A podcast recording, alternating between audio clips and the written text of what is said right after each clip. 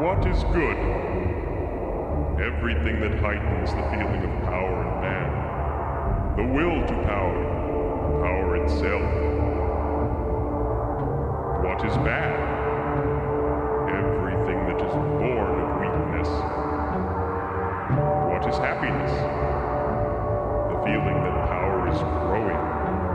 That Well, Magus Peter. Gilmore has represented the Church of Satan since the Satanic Panic of the 1980s, uh, back when Mike Warnke was in his heyday, I think. Uh, being interviewed on numerous television and radio programs dealing with the topic of Satanism, including appearances on the History Channel, BBC, the Sci Fi Channel, Point of Inquiry, and Bob Larson's Christian radio show. Wow, that's an oxymoron. Uh, his audio, video, and print interviews are numerous and continue to grow, making him the most interviewed Satanist in history. In 2001, he was appointed High Priest of the Church of Satan by Magistra Blanche Barton.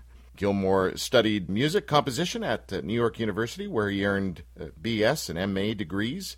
His solo album, Threnody for Humanity, presents orchestral styled electronic music composed and performed by Gilmore himself. His book, The Satanic Scriptures, was published in 2007.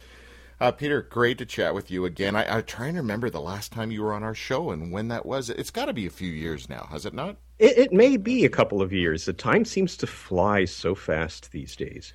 They said when we were younger, my, my I remember my mom saying, you know, when you get older, time will just fly by. I just I had no clue what she was talking about. Yeah, well, they were right, weren't they, our elders? Speaking of elders, I had no intention of going into this, but since we started that way, uh, tell me about your parents a little bit. Uh, did you have a great relationship with them? Because everybody, I'm, I'm sure, would imagine, oh, well, the high priest of the Church of Satan probably had a, you know, some controlling Christian, you know, pastor as parents, and they abused him, and that's what really, you know, blah blah blah blah. Well, Well, you know, my parents are actually very easygoing people. Uh, they did divorce when I was about, what was it, 10 years old or so? And I still got along with both of them. Um, my brother and I uh, stayed living with my uh, mother. Um, my father was a kind of entrepreneur. He did all kinds of different things. He managed hotels, he was a dog groomer, he ran a pet shop. He used to show dogs at Westminster and other major uh, dog shows. He did lots of different things. Even drove cross country trucks for a while. Very easygoing kind of guy. Very uh, open minded, not philosophically oriented particularly. And my mother was a she was a Roman Catholic by baptism, but really didn't practice it. So I was never pushed in any kind of religious or philosophical direction as a child, I was allowed to read lots of things because I, I figured out how to read when I was pretty young and read just about anything I could get my hands on.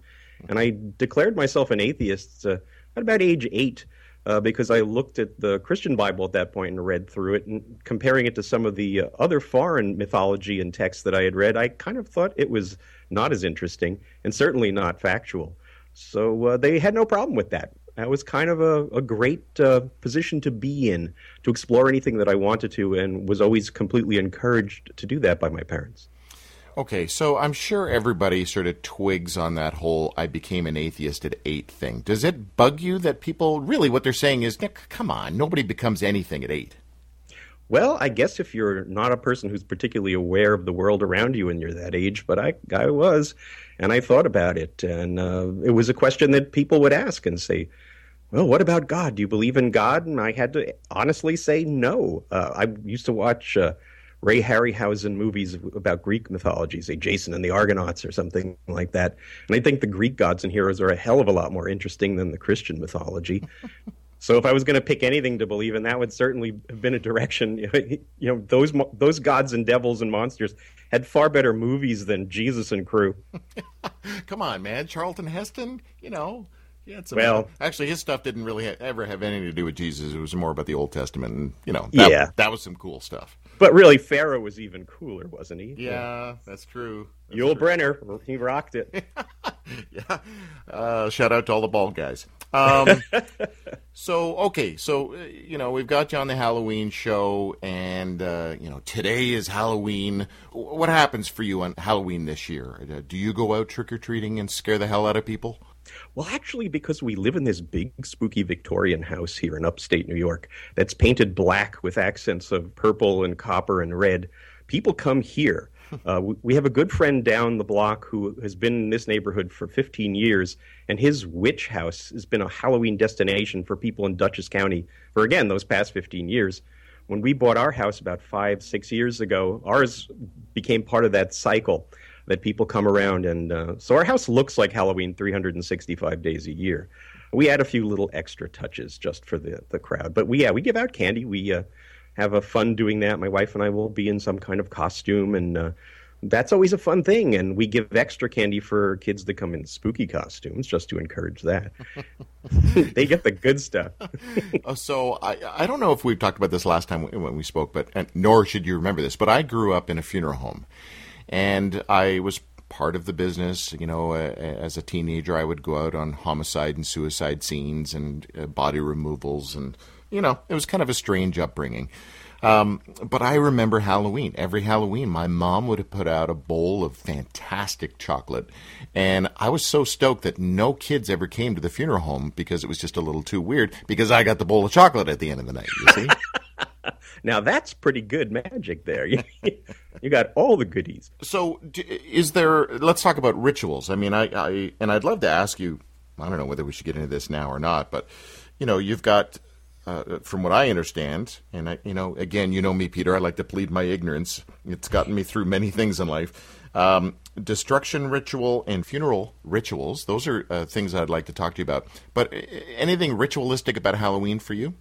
Well, actually, my wife and I were married on Halloween in 1981. And nice. th- since then, that's kind of become a tradition for a lot of Satanists to pick Halloween or whatever the closest date is to that uh, to use as their wedding day. And back when we did it, certainly it wasn't typical, and it was pretty difficult to get the kind of decorations that we were looking for. We had to make a lot of things for ourselves. And nowadays, of course, it's the golden age of, of anything Halloween. You can get any kind of costume, you can get any kind of decor, and certainly people are getting married all over the place. Like I think we have several weddings that are being overseen by our priesthood around the globe that will be happening on this 31st of October. Hmm. So that that for us tends to be the ritual now for Satanists on Halloween is is getting married. Oh, that's the most boring answer I would have thought you could come up with. Come on, there's you got to be doing some kind of candles and knives and and pagan ritualistic stuff, don't you? Anything like that at all? No, not at all. Well, you know what it is for us for Halloween. We look at the ancient traditions, and of course, they go back to the idea that uh, the night of Halloween was when the gates to the other worlds were open, or at least uh, they'd let something squeak through. I mean, you look back, even the Romans had ideas for that, but they celebrated in May, I think, that kind of festival. But, uh, you know, the idea of being bound to past tradition is not something that Satanists have ever found a necessity. Uh, we look at the, those ideas of, of the dead and what's scary, and people dressing up in costumes. And originally it was either to avoid the dead and the fairy folk chasing after them, or to imitate them to scare people and play pranks, which all is kind of fun. But I think for modern people, especially it started here in America, Halloween became a time when you put on a costume and you put on a mask and it was a time to explore your shadowy, repressed inner self. Now, for we Satanists, we are very unrepressed people. and so uh, for us, again, we find Halloween is the time when most people are starting to act like Satanists for maybe one day a year. you know, it's, it's interesting you brought that up because. I get asked, you know, I, I hang out at a few different pubs and I enjoy a lot of live music and I've gotten to know a lot of people at different bars around. And I just, I think I made myself sound like an alcoholic there. But I get, I, you know, people say, well, come on back on Halloween, you know, Halloween night, come on out. That is the one night of the year I don't go out in public because I can't handle the Yahoo factor. You know what I mean? Oh, yeah. Well, for us, we kind of look at it as amateur night. Everybody out there is trying to be like us, and they're not necessarily doing a good job of it. exactly. All right. So, what I'm hearing from you is that Halloween for you is uh, and by the way, sorry, let me just backtrack. Is it not the night before Halloween that's actually more meaningful on the pagan calendar?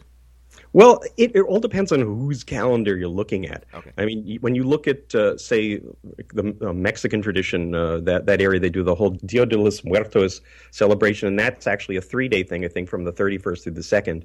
And the Christian tradition was always the All Hallows Eve was before the three following holy days that dealt with revering different departed people. So the, the dead connection is there, but which day it is is just kind of up for grabs depending on which tradition you want to delve into. Right, right, okay. Well, I do remember.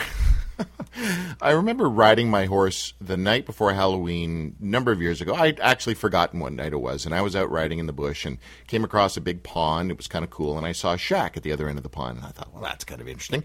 But I'm always a little uh, wary when my horse becomes wary. So my horse stopped, his ears perked up, and so I called out to the shack in case someone was in there. You know, who knows, hunter or some I don't know, somebody doing something stupid or just surprising my horse is never a good thing to do, especially when I'm on it. Mm. So uh, anyway, I finally got closer, got closer, and then went in, had a look, op- you know, opened the door, had a look around. There was a, an abandoned uh, car bench, uh, and then a table, and then some just some junk and stuff, and nothing really to speak of. And and then I kind of turned around to leave, and then my conscious mind caught up to my subconscious, and I whipped my head around, turned, uh, looked into the shed again, and I realized there was a candle on the table, and it was lit, and that was weird because I'm in the middle of nowhere. Candles don't last forever, you know, being lit.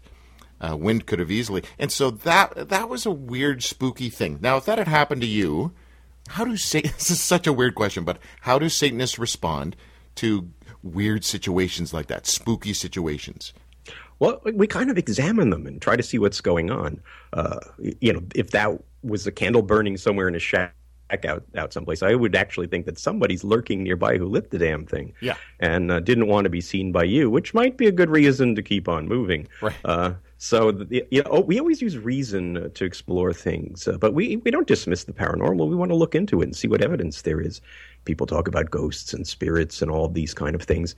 And Anton LaVey, who founded the Church of Satan, was one of the first Ghostbusters. He went out there and was called on all these kind of nutcases. He had friends in the police department in San Francisco, and he'd go out and check these things out. And he almost always, well, actually, he always, when I now that I've looked at all of these records, he always found a rational explanation for what people thought were ghosts, like some weird sounds or weird knockings. Like there was a crack in a window and the wind was whistling through it, or there was a branch tapping on the side of the house, or something along those lines. He never ran into anything that he found that was truly paranormal. But that doesn't mean you stop looking. Uh, you constantly examine things. So our minds are open. Uh, so we're we want to see it. Bring it to us. When people uh, start looking into Satanism, then they get into this topic of evil, and of course, there was a documentary about Aleister Crowley being, you know, the, the most evilest man in the world. And then we start going into other people like Charles Manson, and uh, and then what makes someone evil. And then I'm sure there's a bunch of there's a question in here eventually, Peter. Sorry. uh, and then there's there's other people who who I'm sure, and, I, and maybe I'll ask you this: there's got to be people that who claim to be part of your club that you sort of publicly say, and maybe maybe it's just privately, you sort of go, dude, don't claim to be one of us. You're so not one of us. Well, you know, we actually have membership records. And if somebody out there is claiming to be part of our organization, we can easily disprove that. And we have no compunction about releasing that information. If somebody falsely claims membership, uh, there may be a number of famous people and who are members, but since membership is strictly confidential, those people we don't release. I mean, there's been folks who've said that they were members publicly, like Sammy Davis Jr., and uh, he was our great rat pack Satanist, and he totally lived a self indulgent lifestyle. And his whole approach to things was to make his own world, to build his own success, and he strove and did it. He was an amazing performer and fought against prejudice, and he stands as still a shining exemplar to Satanists today. Doing the kind of show I've been doing for the last 13 years, I try to give people an idea of what our show is about. And before they start to, I don't want them thinking I'm sort of just another happy clappy Jesus loving God show. So I drop your name a fair bit. so, and then people, oh, whoa, what was that like? You know, because they're all wigged out. And uh, this is what I say, and I want you to tell me if what I've been saying for the last few years, since the last time I interviewed you, is is something I should be saying or whether I need to be corrected. Okay? Go ahead. Satanists are basically hedonistic atheists who actually don't believe in a literal Satan. Because if you had to, if you believed in a literal Satan, you'd have to believe in the Christian scriptures, and that's ridiculous. That's pretty close. The only word I'd change, I'd drop hedonist and switch it for Epicurean. For us, hedonism means you're being driven by your desires to do things, and those desires are then compulsions. And we Satanists believe in indulgence, not compulsion. So our, our approach to pleasure is all range of pleasures from the carnal to the intellectual and that we have complete control over them. We don't we aren't addicts. We we fight that if we had any kind of tendency towards that. So yeah, correct that and you got it. Good to go. Man, I'm so glad. That's, that might be the best score I've ever gotten ever. That's good. that's that's a, an A minus. That's good. Thank you. A minus. Yes, I got an A minus from the High Priest of the Church of Satan. That's so good. Um, from uh, 1966, when Anton LaVey founded the Church of Satan, to this day, has the Satanic Bible gone through any changes? It has had different introductions in it over the course of time. Uh, there was an original by a guy named Burton Wolfe who was friends with Anton LaVey, who had done some early press coverage. And then uh, another fellow who was a member had done one, and that got removed. And then Burton Wolfe did another one. And then Burton's was replaced by my introduction. Was it 2005 or something like that? It's been a while now. Uh, but uh, the idea was to fully intro, uh, actually to fully update it to deal with Anton LaVey's death and uh, talk about how Satanism had impacted somebody like me who found the Satanic Bible as a young fellow, and it influenced my life completely. Wow. Did you get the Rasputin chair of his, or did somebody else? That was supposed to be given to his son Xerxes, but I don't think the two daughters actually ever gave it up. Okay. So there's still a little bit of bad family blood, is there? I'd say there's more than a little bit of that. okay. I don't want to get into the into that. Nah, it's really their business and yes. uh, yep. nothing that you really want to delve into. Exactly. So the Black House in San Francisco, demolished in 2001. I'm assuming you hung out there a fair bit before it got uh, demolished. Oh, absolutely. Uh, my wife and I used to go out there every year and spend time. Uh, we'd either be stay in the house, or if uh, there were other house guests at the time, we'd stay at a nearby hotel. But we had great times in that place with Dr. LaVey must have been sad for that place to have been torn down. I would imagine. You know, look, we're whatever tribe you're part of, there are there are landmarks that are you know touch points for for various groups of people. Uh, whether it's Israel uh, in the three monotheistic you know belief systems that kind of have spun out of that same rock, or whether it be the Black House in San Francisco, it's not there anymore. So what's the what's the new headquarters, the the place that you're in now, in in what is it, northern New York? Uh, here, yeah, up in the Hudson Valley. My house is the Black House now, okay. and it's actually bigger and historic and kind of neat.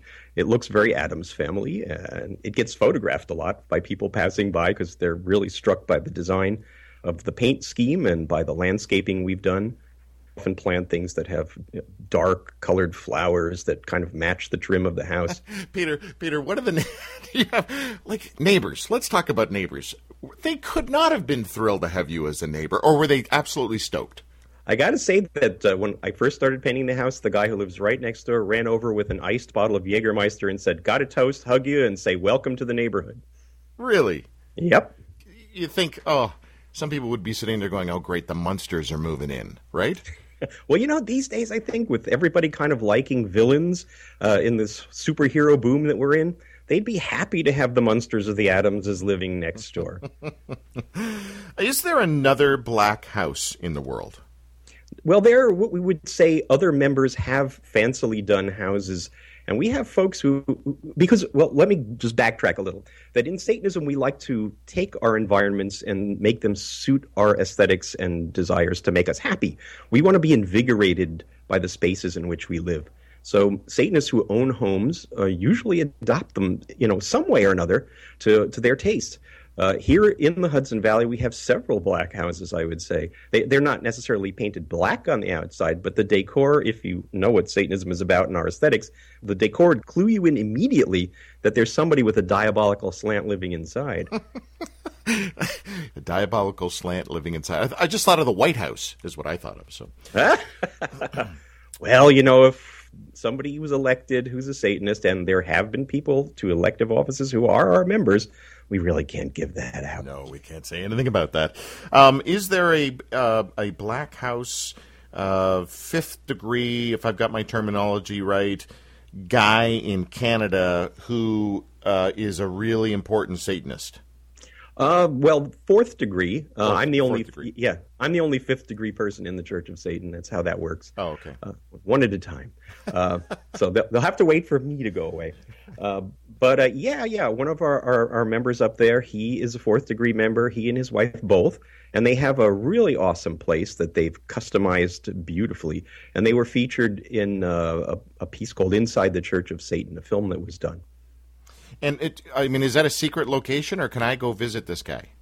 Uh, he's, well, you know, where that goes, we're kind of private people. Yeah. So you got to be a friend, and we're very open with our friends. I mean, we're having a hell of a lot of people by here on Halloween this year. Yeah. Uh, but uh, no, it's it's like these aren't public spaces because the whole point to Satanism is not to have public churches and spaces that people go to because we feel that ritual is something really personal. If you want to have a ritual space, it's got to be your own. It's got to be done to your own taste with your own artifacts, things that you've made or purchased or whatever has some real meaning to you. It's very significant.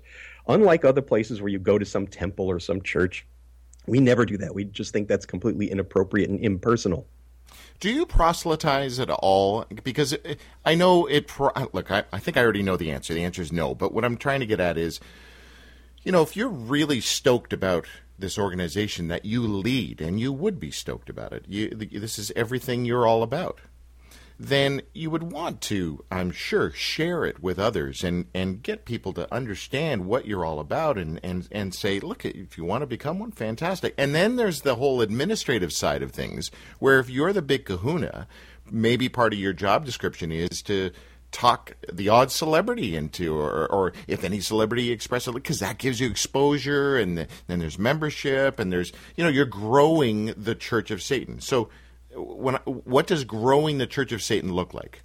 Well, we don't proselytize, to go back to your original uh, correct assumption. Our whole feeling is that proselytizing is forcing ideas on people, and we really stand against that, which is why we don't let children become members of the Church of Satan. We deal with uh, legal adults only. And we expect people to come to us of their own free will because free will is an essential fundamental in Satanism.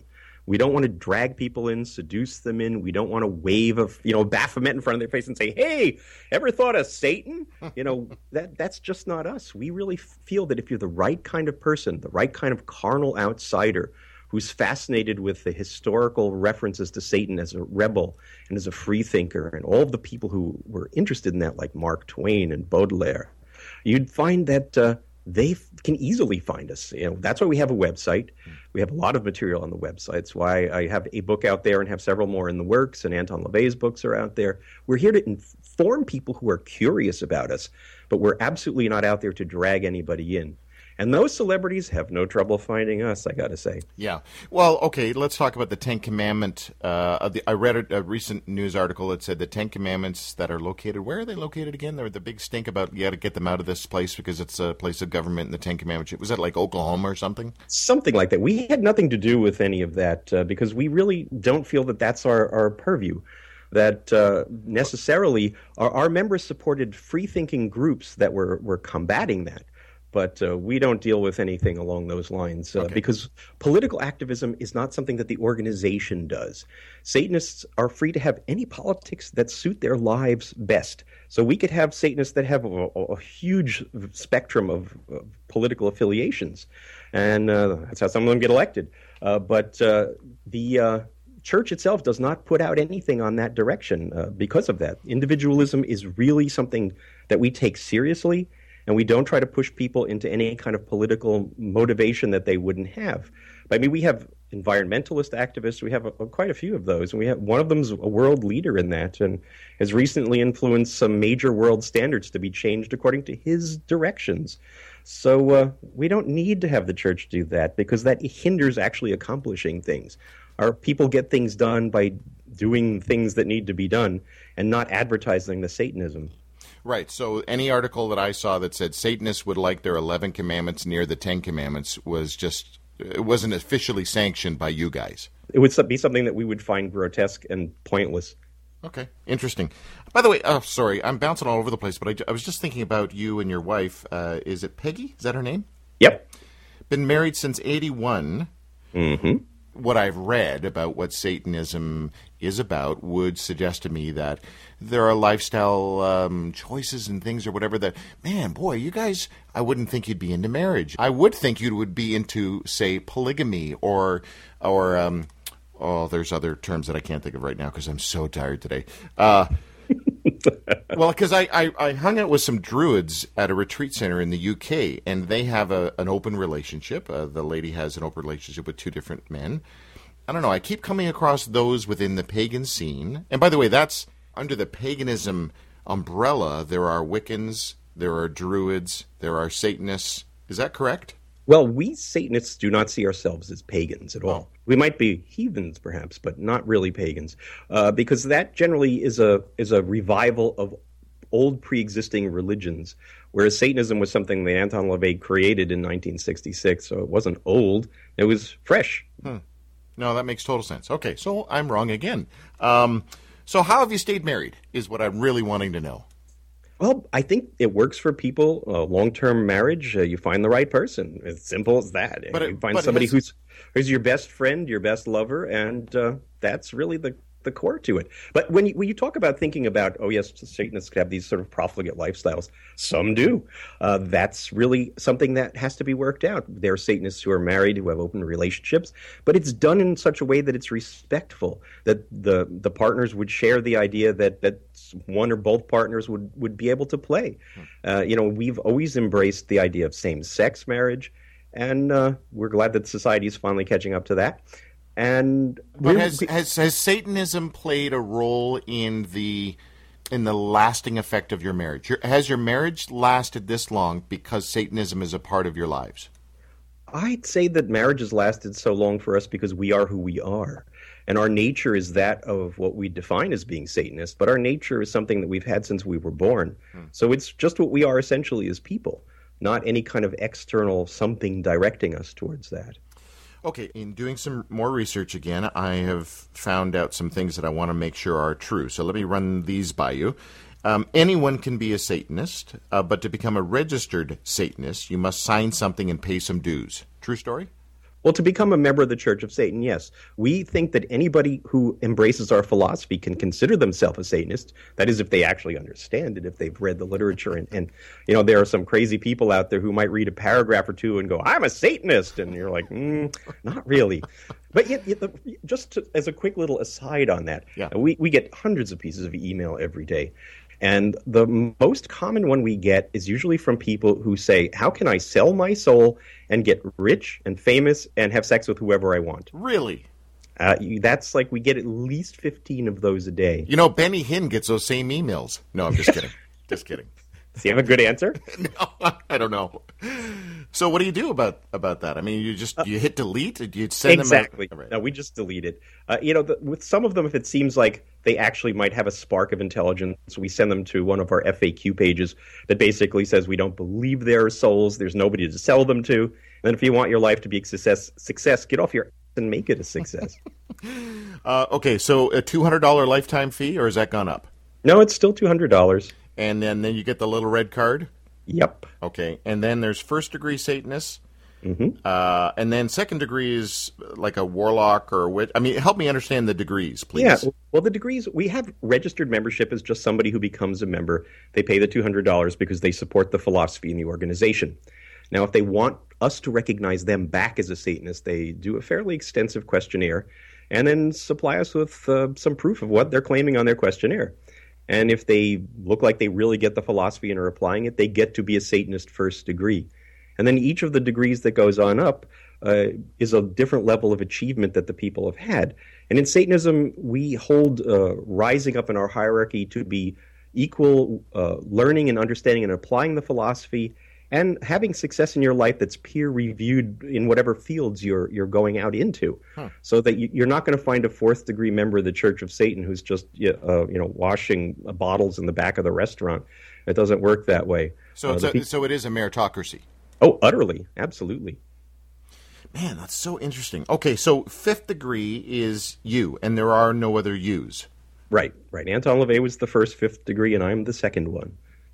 And who, I don't want to know who, because obviously you can't tell me who, but the Council of Nine, they would be like the board of directors?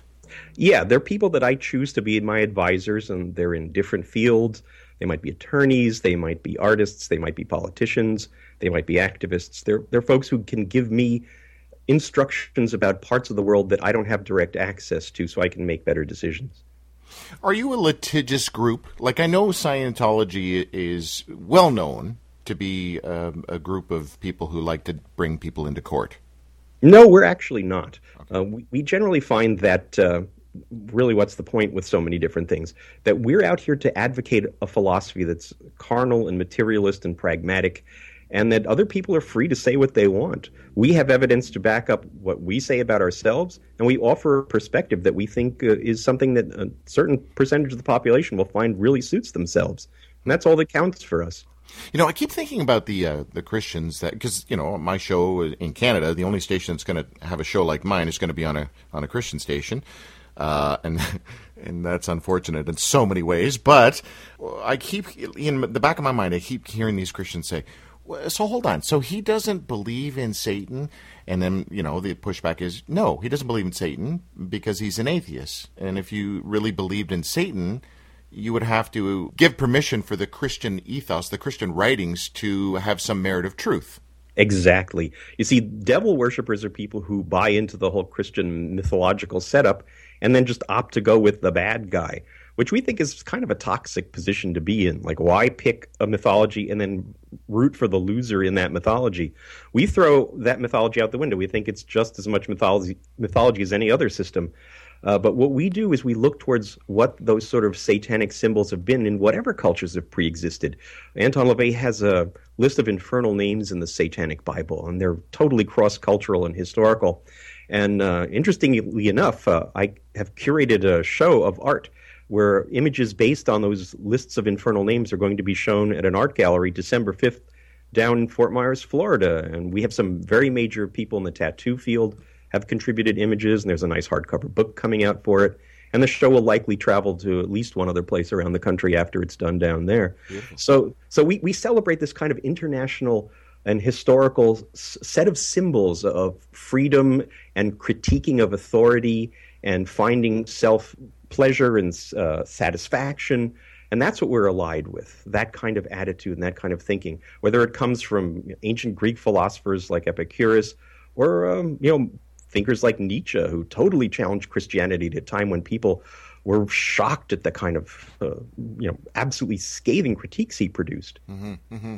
Okay, well then there's the other Christian who's sitting there going, "Oh come on, this is just a PR campaign. He's the nice guy saying the nice things in the public. Really, when he closes his door, he goes out and kills cats and has sex with multiple women and."